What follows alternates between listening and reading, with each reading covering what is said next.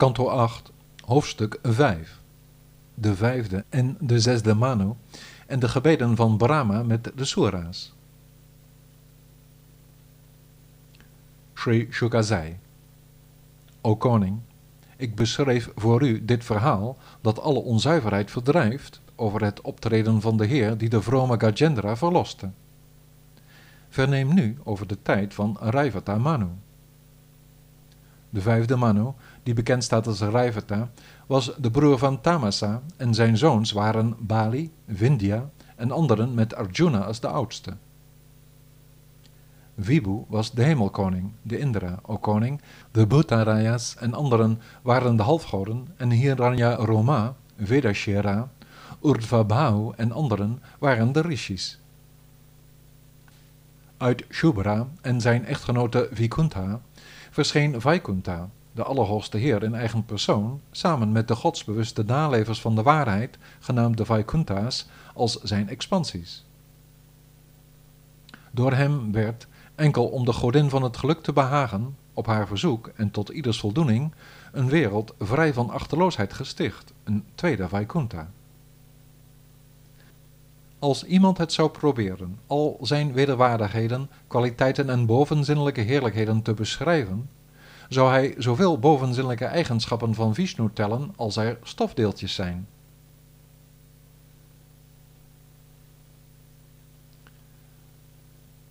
De zesde Manu was Chakshusha, de zoon van Chakshu, en zijn zoons waren Puru, Purusha, Sujumna en anderen na hem. Mantradruma was de koning van de hemel in die periode, de goden waren de Apya's en zo meer, en Avishman, Viraka en anderen waren de wijzen, o koning. Van Vairaja en zijn echtgenote Devasambhuti was er in dat tijdperk een zoon genaamd Ajita, die een gedeeltelijke incarnatie, een Amsha Avatara was van de Heer, de meester van het universum. Toen de oceaan van melk werd gekarnd, bracht hij als kurma, zich in het water ophoudend in de gedaante van een schildpad, met het heen en weer bewegen van de berg Mandara op zijn rug, de nectar voor de Sura's voort. Sri Parikshit zei, O Brahman, om welke reden werd de oceaan van melk met de berg gekarnd? Waarom hield hij zich in het water op als een schildpad? En wat kwam er, behalve de nectar die de godsbewusten erdoor verkregen, nog meer tevoorschijn? Wees u alstublieft zo goed al deze zo hoogst wonderbaarlijke handelingen van de Allerhoogste Heer te beschrijven. Mijn hart, dat al zo lang gebukt gaat onder de ellende van het materieel bestaan, is nog niet helemaal tevreden met uw beschrijvingen van de heerlijkheden van de Meester van alle toegewijden.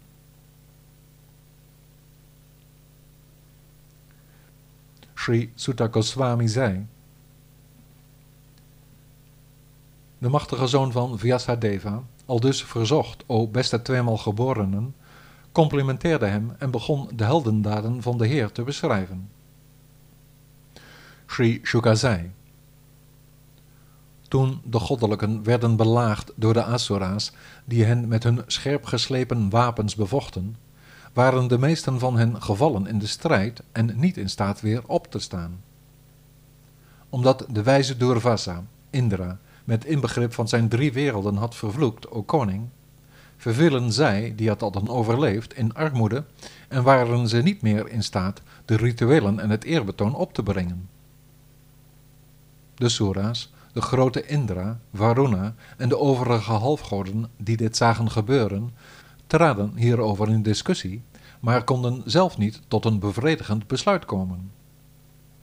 Ze begaven zich daarop naar de plaats van samenkomst van heer Brahma op de top van de berg Meru, brachten hem hun eerbetuigingen en stelden hem van alles op de hoogte. Toen heer Brahma, de Almachtige, zag hoe Indra, Vayu en de rest beroofd waren van hun betekenis en zeggingskracht, en hoe de drie werelden gedompeld waren in ongeluk, terwijl het de Asura's goed ging, concentreerde hij zijn geest door zich de bovenzinnelijke oorspronkelijke persoon te heugen en sprak hij met een oplichtend gelaat tot de godsbewusten. Ik, Heer Shiva, jullie allen, als ook de menigte demonen, de menselijke wezens, de dieren, de bomen, de planten, de insecten en de microben, kwamen allen voort uit hem, uit zijn gedeeltelijke incarnatie, uit mij, en uit allen die deel van mij uitmaken, de grote wijzen en dergelijke.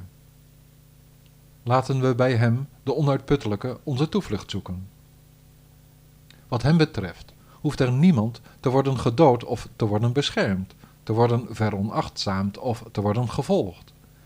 Niettemin aanvaardt hij, bij tijden als een avatara partij kiezend voor de hartstocht, de goedheid of de onwetendheid, het om van schepping, handhaving en vernietiging te zijn.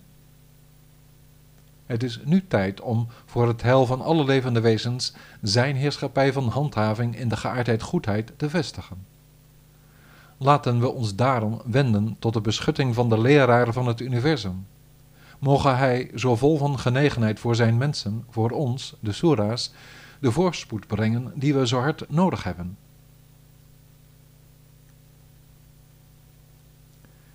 Sri Shukazai De heer van de Veda, die al dus tot de Sura's sprak, o onderwerper van de vijanden, begaf zich samen met de goden rechtstreeks naar de verblijfplaats van Vishnu, de onoverwinnelijke voorbij de wereld van de duisternis. Aldaar, jegens hem wiens ware gedaante niet kan worden waargenomen, maar over wie men verneemt in de Veda, sprak de meester van de goden het hemelse gebed uit, waarvan de klanken toen de heerschappij over de zinnen vestigde. Sri Brahma zei, de onveranderlijke, de onbegrensde waarheid, de oorspronkelijke oorzaak in ieders hart, de onversaagde, ondoorgrondelijke, ongrijpbare, onuitsprekelijke en onbeschrijfelijke, de onovertroffen en hoogst wenselijke, allergrootste Godheid, bieden wij, de goden, onze eerbetuigingen. Ik zoek mijn toevlucht in de allerhoogste waarheid van de levenskracht, de geest en de intelligentie van alle levende wezens, bij Hem die immer waakzaam is met al het objectieve, de zinnen en de kennis de onberispelijke, onpartijdige veilige haven en het licht van allen die in de duisternis verkeren. Bij hem, de onfeilbare Heer van de Ether voor al de drie yuga's. Mogen er onze eerbetuigingen zijn voor de waarheid van hem, die men beschouwt als de as van Heer Brahma's bliksemsnel ronddraaiende heilige rad van de tijd, met zijn vijftien spaken, de kennende en waarnemende zintuigen en de vijf soorten adem, drie naven, de geaardheden, en acht segmenten, de vijf elementen geest, vals ego en het verstand, waarop de geest zich betrekt. Hij bekent zich tot één zaak, die van de goedheid, en is transcendentaal aan het materiële duister.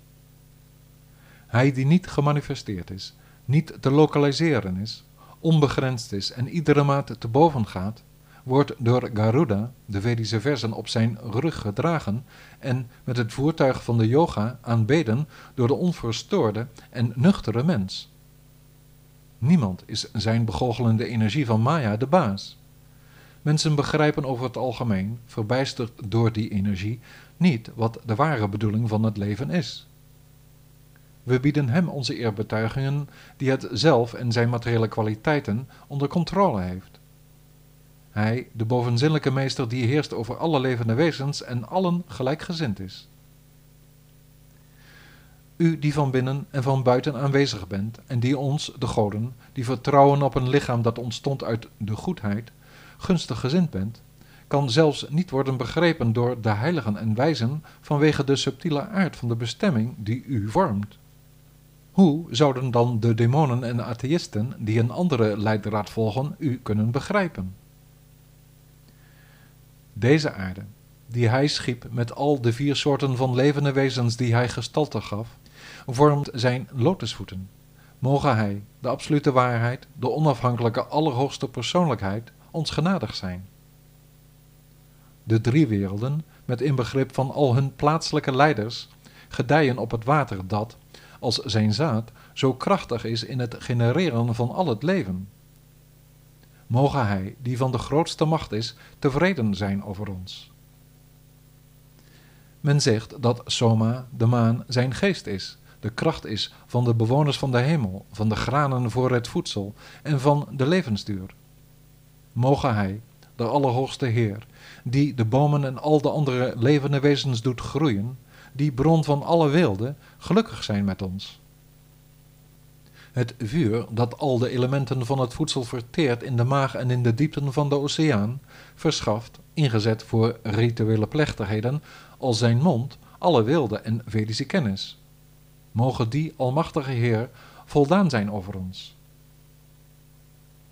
Hij wiens oog de godheid van de zon werd, die de godsbewusten leidt op een drievoudige Vedische pad.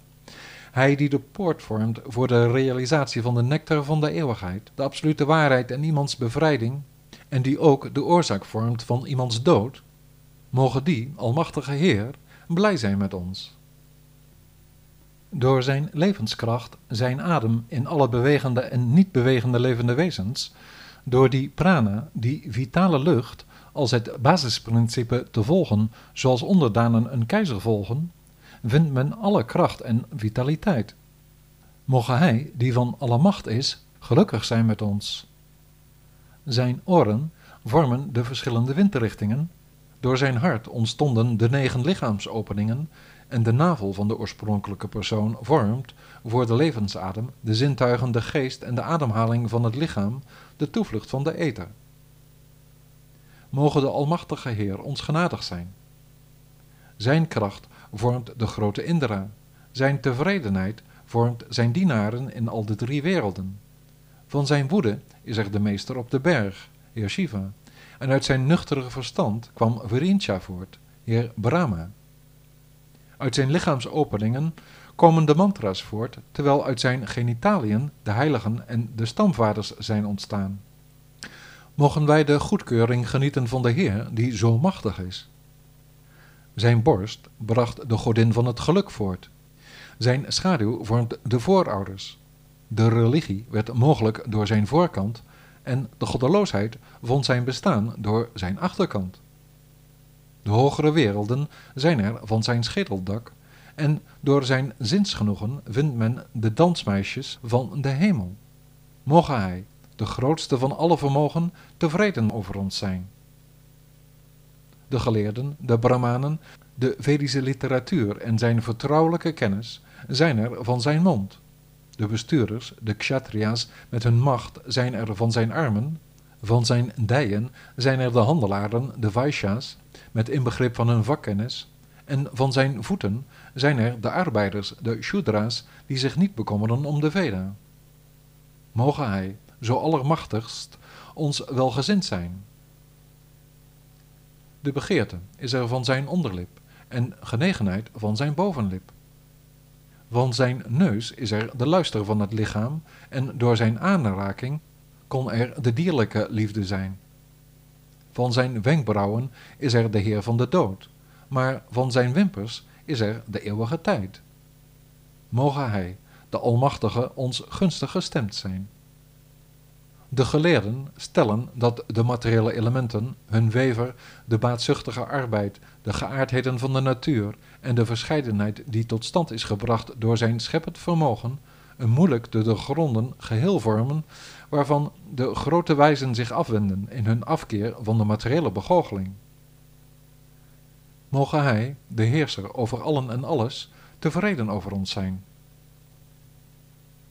Mogen er onze respectvolle eerbetuigingen zijn voor Hem, de ziel van alle zielen, die, vrij van ondernemen in zijn onafhankelijkheid van een winstmotief, van de vrede is. Voor Hem die, net als de ether, zich niet hecht aan zaken van de uitwendige energie, beheerst door de basiskwaliteiten die de zinnen prikkelt. Wilt u zich alstublieft in uw oorspronkelijke gedaante tonen, zodat we u duidelijk voor ogen hebben? Wij die ons aan u overgegeven hebben, willen graag uw lachende lotusgezicht zien. O Almachtige, u die in verschillende incarnaties keer op keer persoonlijk ten tonele verschijnt in verschillende gedaanten naar uw wens, gaat over tot ongewone handelingen om reden waarvan we u beschouwen als de Allerhoogste Heer. Voor belichaamde zielen die willen genieten, bestaan er veel obstakels en is er weinig succes zodat wat men doet op niets uitloopt. Maar dat geldt niet voor hen die u zijn toegewijd. Zelfs niet de geringste activiteit naar behoren volbracht ter wille van u, is tevergeefs, omdat in toewijding tot de meester die de tijd is, men zich u realiseert als de oorspronkelijke ziel die goedgunstig iedere persoon een warm hart toedraagt. Zoals men door water geven aan de wortels van een boom eveneens water geeft aan de stam en de takken, is het ook met het eerbetoon aan Vishnu, de ziel van een ieder. Ik breng u mijn eerbetuigingen, o Heer van de eeuwigheid, o wonderdoener van het hogere bestaan, o meester van de geaardheden, nu gevestigd in goedheid.